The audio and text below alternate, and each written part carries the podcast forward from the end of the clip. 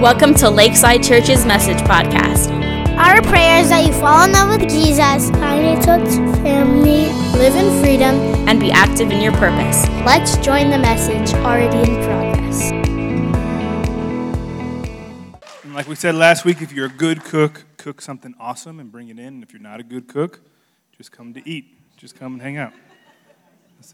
That's okay with that, but welcome. I was just sitting here thinking last night and this morning, 4 years ago this month is when my name is Chris, this is my wife Emmerich, when we came to visit Columbia, South Carolina. We had never really been here before. We knew the name and we had seen the map and we had looked at the demographics and we felt like that's where God called us to go and plant a church.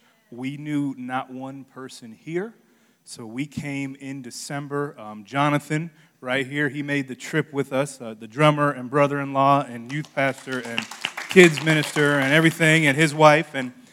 And we came out here for a week. We checked it out, and it was so funny because every single time we came here, we wanted to go to, Columbia. So we were thinking God's sending us to reach people. We wanted to go to the worst neighborhood we could find. So we were looking for the worst neighborhood and, where can we live?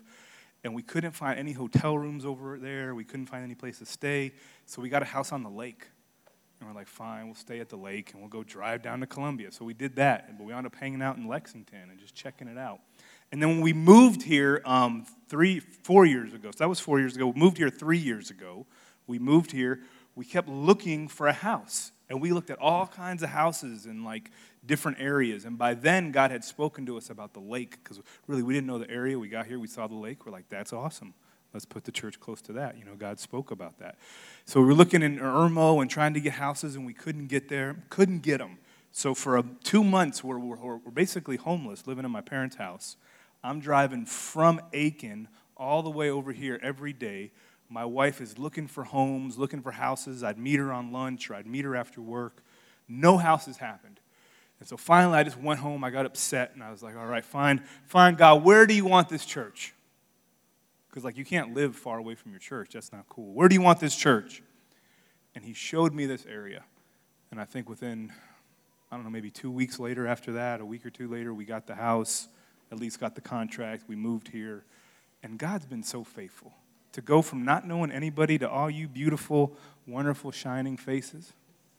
Y'all are beautiful. But thank you. You're welcome. You're welcome. You're welcome. But let's open up in prayer, and then we're going to talk about some life hacks. So, let's pray. God, I thank you for your mercy. I thank you for your grace. I thank you for seeing this come to pass. You've been faithful. God, we're coming up on our 2-year anniversary.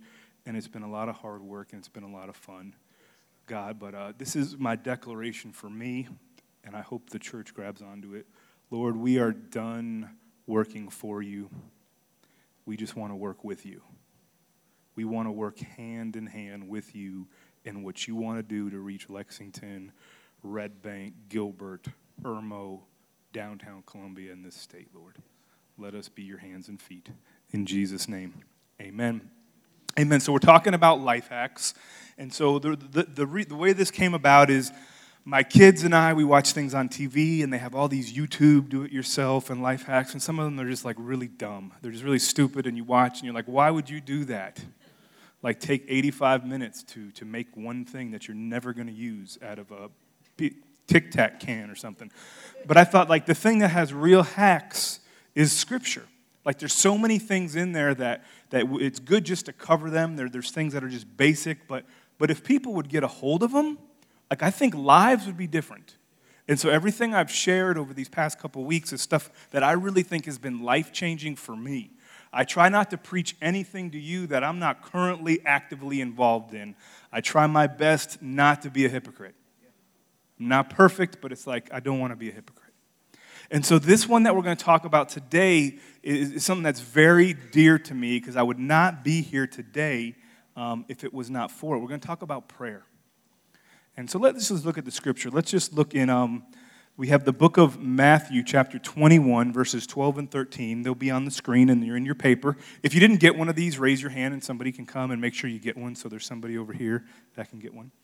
But it says, Jesus, in verse 12, Jesus went into the temple complex and he drove out all those who were buying and selling in the temple.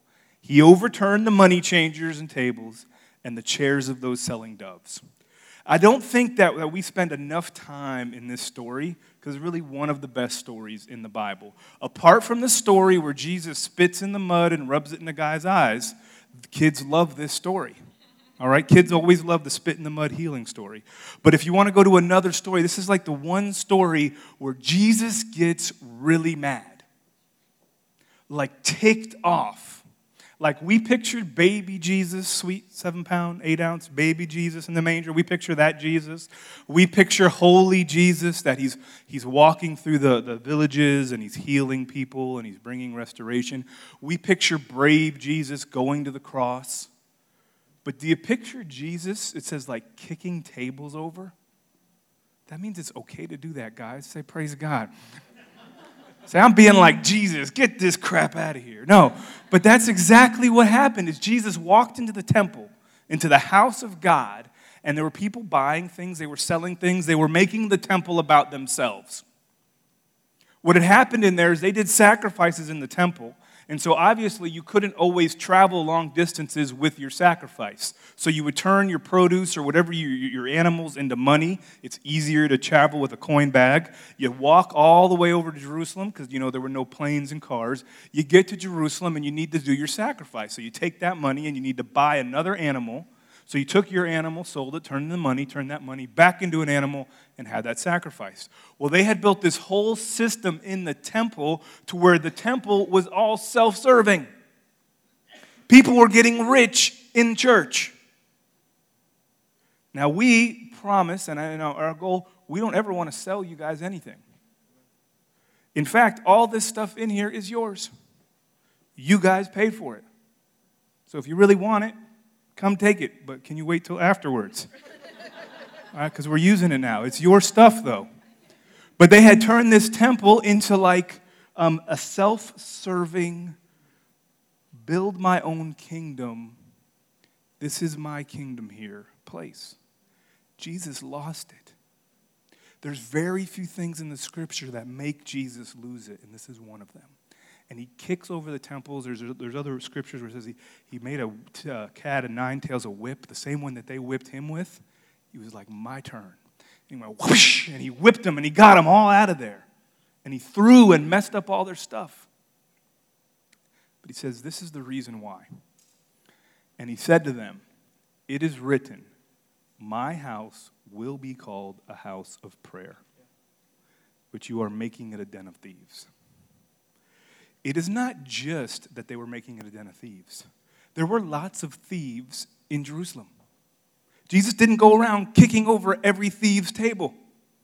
In fact, the thieves liked him. The tax collectors, the people that ripped people off for the money for the Roman government, they liked him. He didn't have a big problem with thieves because thieves loved him. What he had a problem was misusing the house of God. And I have to tell you something. You are the house of God. You are the temple of God's Spirit. Not this building, not this gym, but you. And he said, my house will be called a house of prayer. Prayer was the one thing that fired Jesus up enough because the first thing on the back of your outline says, the very back, it says prayer is essential. It is the essence about what I think it means to connect with God. Yes, we connect to God through Jesus Christ, but God is spirit, is he not?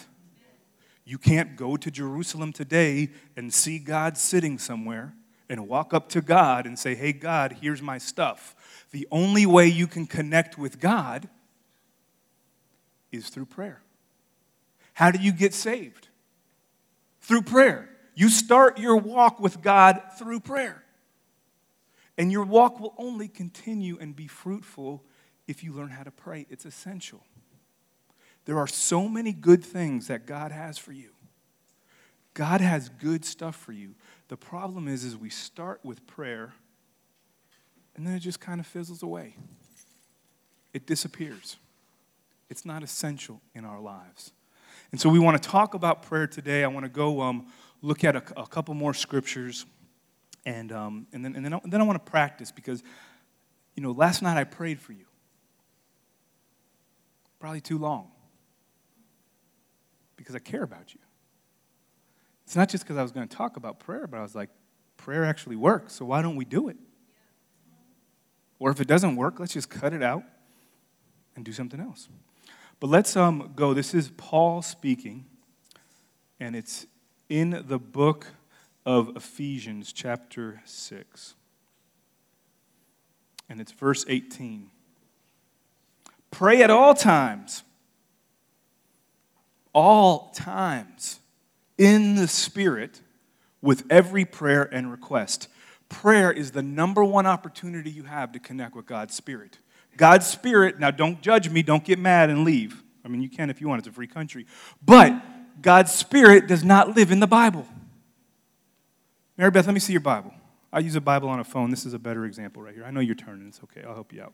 I'll get you. All right, right here. So this is the Bible. God's Spirit doesn't live here. This is good. You better know this.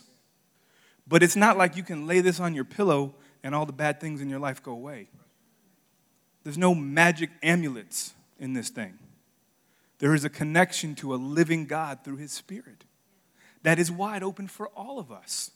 Thank you, Mary. I closed it on you. Jonathan, find Ephesians for her, please.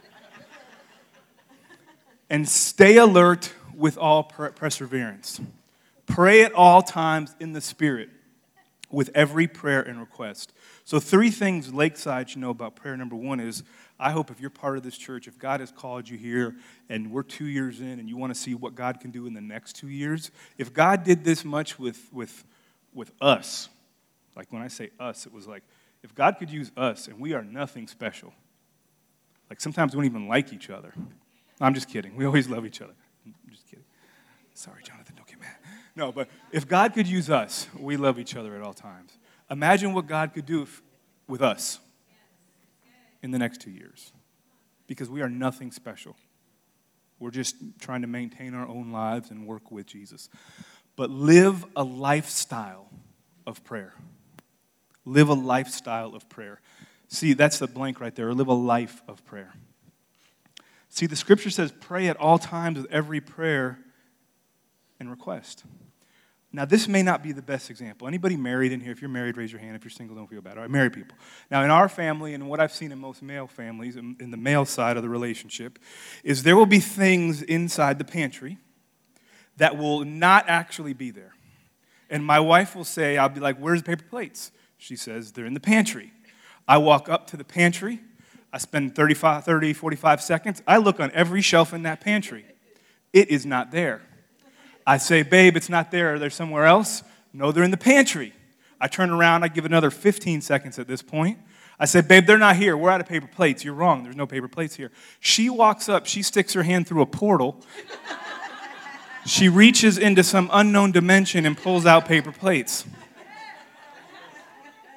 Now, that's exactly what it feels like. They were not there before you showed up. And I would make the case that every single one of you is standing before the pantry of God's blessings, and you're looking into it, and you're saying, God, it's not here. You're not here, and He's saying, it is. Just ask me. And you've looked, and you're frustrated, and you're tired, and it's not here. Prayer is going into the pantry and actually finding it. Now, the secret is I probably give up looking too fast. Because I don't think there's a portal unless ladies have something going on. But I bet the plates were there all along. God's blessings are there for you. Prayer is how you connect with them. It's how you connect with the mind of God. How are you going to connect with the mind of a spiritual being in a physical way? You can only do it by opening up your spirit, by praying, by coming to Him through Jesus Christ, through the blood that He shed, and spending some time praying. Now, I'm going to say this is lifestyle prayer, and here's a little thing. It takes time. You can't go to the pantry every time and look in there and see it. It just doesn't happen. Sometimes you're like, no, it is really not here. There is no blessing. God, you have given up. This is all fallen apart. but prayer takes time. And this is what happens during the time, at least just when Chris goes to pray. When Chris goes to pray, the first 5 or so minutes are Chris thinking about everything he would rather be doing or should be doing. Anybody have responsibilities? And you're like, how can I take 5 minutes to do this? I got to get going. Like, this was a week I literally ran out of the house most days. Like, hurry up, I got to go, let's go, you know, running. Like, it was running. So the first couple minutes of prayer are always that way. So here's an advice. This is what I do. Somebody told me this back when they had paper, but now we have cell phones, so I'll give you the updated version. Is I take a phone out, and anything I think about, I write it down. I'll say, I'll do it later. So I start to pray, and something bothers me. I just write it down. And then eventually, my mind is cleared of all the stuff I know I got to do, and I won't forget because I wrote it down. The next thing that happens is then you start repenting. Because how can you ask God for something when you got an issue with God? I can't really say, babe, where are the paper plates when I know she's mad at me. I don't get her ticked off and then go look for the paper plates. No, I go back, I say, babe, you know, I'm sorry, I shouldn't have said that. You know, I did something I shouldn't have, you know. I'm sorry. You know, whatever. But I say it for real, and we apologize, and we get better. And then I'm like, there's no plates in this thing. You are lying. There's none in here. So the first part is worrying about all the things you got to do. The second part is worrying about all the things that are wrong with you. And you know what you do? You believe. I believe you love me, God. I believe when I confess this, you'll forgive me. I believe you can take care of this. And then once you've gone through all that stuff, then you can actually pray.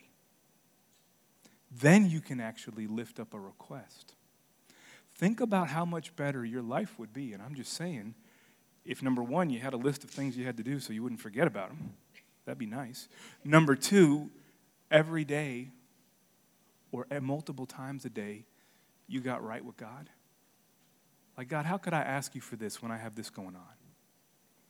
And then you'd have time to ask God for other things, which moves us into our next point, which is stay alert in this with all perseverance and intercession for all the saints. Point 2 is be a church of intercessors. Be a church of intercessors. Now, that's a church word. All right, that's okay. If you've never seen that word, don't feel bad, because that's not a word you hear in your daily life. There's not a rap song or a country song that has intercessor in it, as far as I know. So, intercessor, it's somebody who goes in front of another on behalf of someone else. For instance, Robert's king. Jonathan has issues with the king.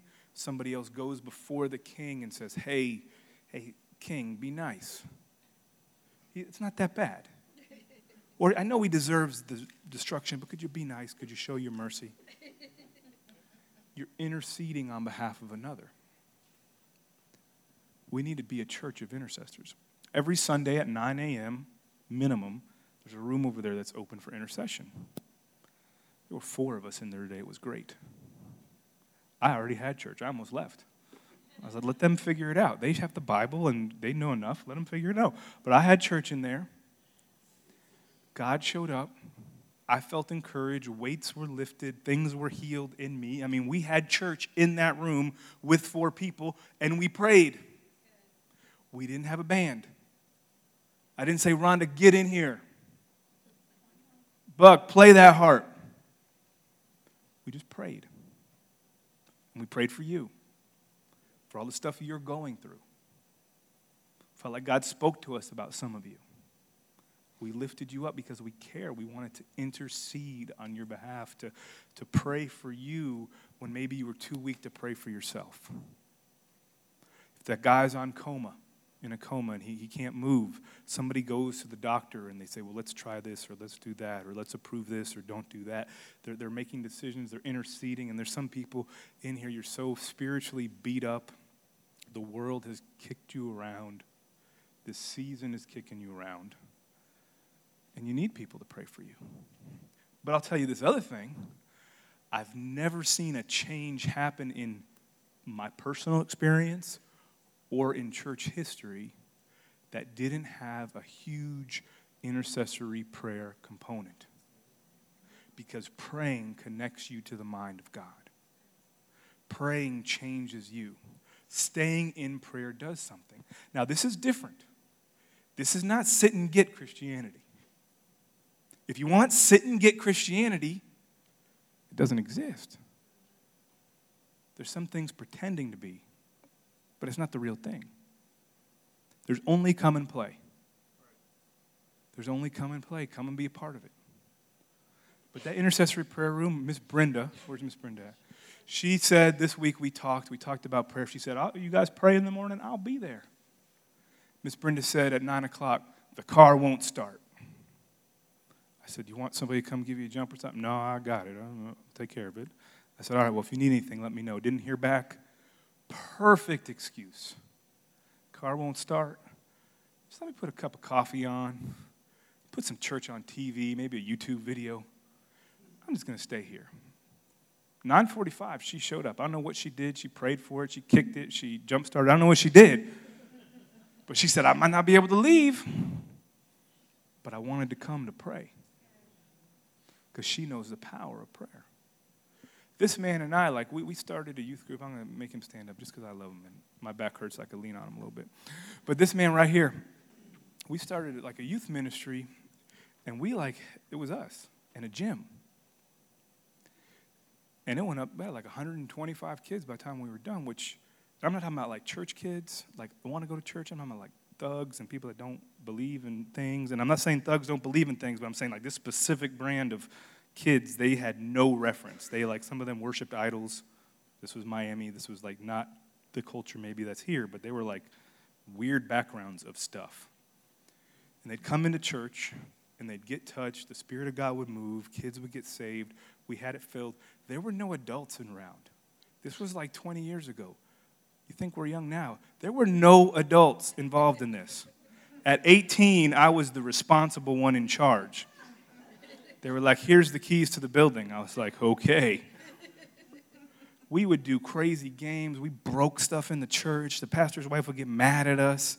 But kids would get saved and lives would change. Now, people look at that and they say, well, what'd you do? Well, at 5 o'clock, we prayed for an hour every week. We got every young leader. We had 12 or 13 leaders. And when I say leaders, 16-year-olds and 15-year-olds. And those were the leaders of this group. We prayed for an hour. Then we said, all right, it's time to pick them up. And I would take my truck. He'd take his Honda Civic. He destroyed that Honda Civic. You can sit down if you're embarrassed. But he destroyed that. Somebody else had an old Mustang. Somebody else had a Kia. It was not cool cars. And we'd go to different neighborhoods. We spent all this time praying, and then we went and got them. So much so, the people in the church said, you got to stop bringing people to church. Make their parents do it. I was no. Their parents aren't going to bring them. So much so that we were we need a van. But we couldn't, go out and buy a van because we were really young, kind of poor. So we started praying for a van. We asked the pastor for a van. He said, no, we're not getting a van. You got the van, you got the liability, you got all this stuff, but we got all these kids. We can't fit any more in our cars. He said, no, but all these apartment complexes, if we bring a van and we park them at these apartment complexes, we can bring kids to church and they will find Christ. He's we ain't doing it. But then the money in the church got tight and he started to pray and the money kept getting tighter. And he started to pray, and God spoke to him in prayer because prayer connects you to the heart of God and said, if you get the youth a van, we'll give you some money. So he got us a van. God put the squeeze on him. God was you won't do that? Here you go. Twist. Okay. So 2, be a church of intercessors. Be people who pray. And 3 is pray for each other. Paul asked. He said, now this is Paul, the Apostle Paul, in the scripture in your bulletin. He says, pray for me also, that the message might be given to me, that when I open my mouth to make known with boldness the mystery of the gospel. Pray for me. Verse 20. For I am an ambassador in chains. Pray that I will be bold enough in him to speak as I should." Paul asking you to pray for him is like, I can't even put it into words. Like, this is Paul. It's like Michael Jordan saying, you know, take the last seconds of the game. You take the last seconds of the game.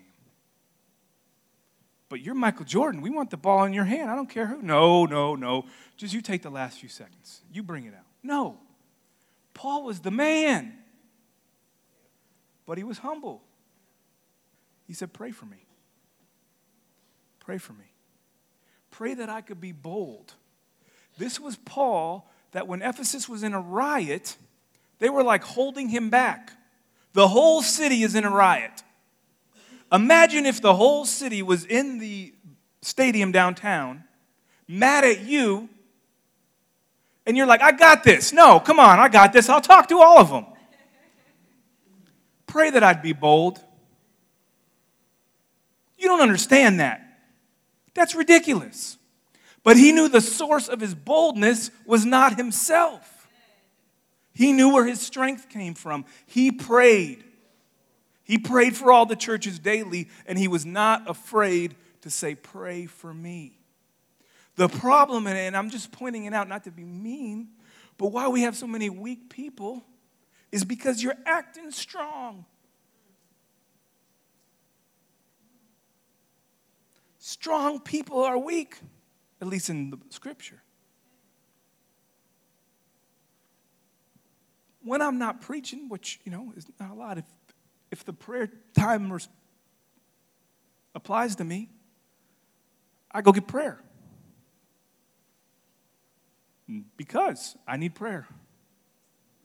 When I'm struggling with something, I text my brother and I say, pray for me. Because I need prayer. And not pray for me, let's hit a pause. Not pray for me, because we're really good at this, and the enemy's sneaky. He's a liar, and he's a sneak. Not pray for me under the guise of gossip. Rhonda offends me. She hasn't, but I'll use Rhonda because I don't know that she could ever offend me because she's just awesome. But Rhonda offends me. Pray for me, Jonathan, because Rhonda. Do you know what Rhonda is doing? It's not praying for you. Don't be a liar. I called a buddy back home, and I said, we have a mutual friend, and I said, hey, how's so-and-so? How's your buddy? They were like best friends. He said, I don't know. I was like, what, don't you all live next to each other? How far away do you all live? About 5 minutes. I said, oh, okay. He said, yeah, some stuff happened, but I don't want to get into it. I don't want to gossip. That's powerful. That's powerful. Gossip destroys churches. Gossip destroys families. You have families that won't even talk to each other, and they don't know why, because somebody said somebody to somebody else to something else, and none of it makes sense. So pray for me. Pray for me. Why? Because I'm upset. Because I don't know what to do. Don't counsel me, brother. Pray for me. My wife and I, when we were at the lowest point in our marriage, when we were like at the brink of getting divorced. We're coming up on being married for 19 years. It's a long time. She's almost trained me. I took her best years, she says. Praise God. But coming up on 19 years, when we were at the lowest point in our marriage, we had been married for maybe 3 years. Things were really bad. What saved my marriage, one of the things, was there were 2 other youth pastors in town. Now, I was a youth pastor with a growing church, with a good, like, everything was good. God was giving me vans because of, like, he knew, like, he was on my side. But we were having troubles. One of the things that saved it was there were 2 youth pastors, and it was the best thing ever. Once a week, they said, I don't even know these guys. They're like, let's get together and let's pray. We didn't talk. I didn't know the guy. But for a year, I would go into his office, or he'd come to mine, or we'd meet at his house, and I'd just fall down on my face. And we'd pray together and pray for each other. some of my best friends. Eventually, we got our wives in on it because then our marriage started getting better, and we're like, all right, let's get the wives in on it, and let's get everybody in there. And it was a whole thing of just, don't talk to me. I love you, but you can't help me. Only Jesus can help me right now. And we just pray. Pray for one another. Paul was bold enough to say, pray for me also. So I don't know if you'll get this hack.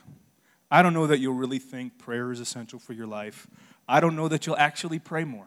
One of the worst things about being a pastor is when you feel like you're giving somebody everything you can, they're like, sounds all right.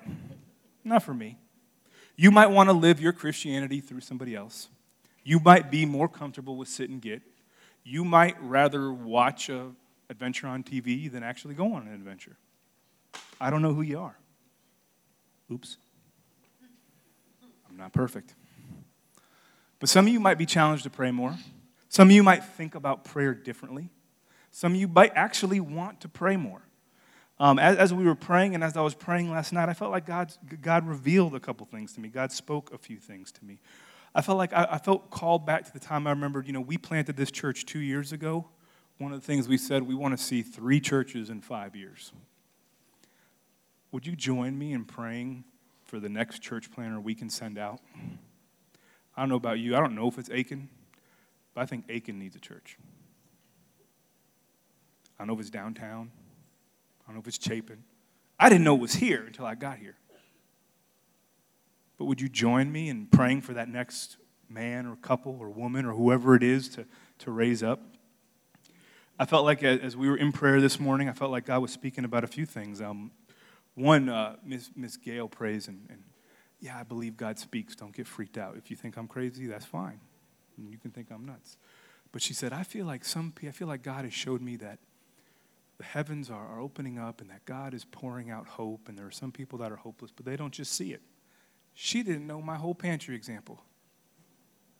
But that's the same thing I got last night. You're standing in front of God's blessings, but you don't see it. And it's there. He keeps saying it's there. Don't give up. Don't give up. But I feel like there's some people here that you're crushed by the weight of the season, that maybe this is a difficult season for you, and God wants to strengthen you. I feel there's some people here that you're broken, and you can't put yourself back together, and God wants to heal that. There's some people that have some depression issues. It's a thing. God does things. Don't make it bigger than it needs to be. Let somebody pray for you. There's some people that you might have some pride. Now, this is the hard one. The only way to get rid of pride is humbling yourself. And that's not fun if you're prideful. It's a catch-22. Humbling yourself looks a lot of different ways. For me, you will know if I'm really praying if I'm down on my face. Why? I'll just be real honest. If you ever see me praying and I have my face on the ground, it's because on the night I was saved, my nose was on the ground, and when I called out to Jesus, he heard me. And the tears came, and I remember that, man, God does not turn away a humble heart. And who am I to pray to God? And if other religions can make a thing about praying certain times of day and bowing, then maybe a Christian could act like they're talking to the eternal ruler of the universe. Like, once in a while. Not that God can't hear you everywhere, but come on now. Are you praying to God or are you talking to me?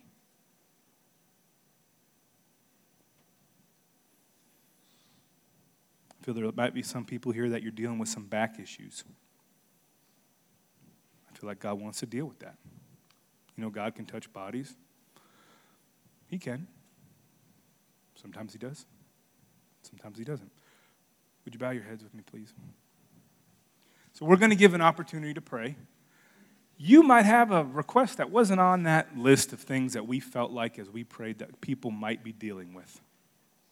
One of those things might be yours. The beauty of it is nobody's going to know. But we're going to have some prayer teams up here now. So I'm going to invite you guys to the front to come up.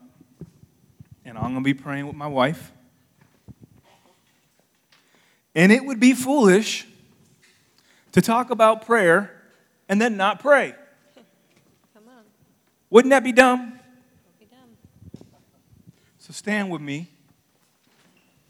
Maybe you need prayer. Or maybe you don't even want to be prayed for. You just want a space to come and pray. Because sometimes you need a space to come and pray. As we play the music, you are invited to come down. You can come down and come to one of us. We'll pray with you. If you just want your own place, go do that thing. Go get before God.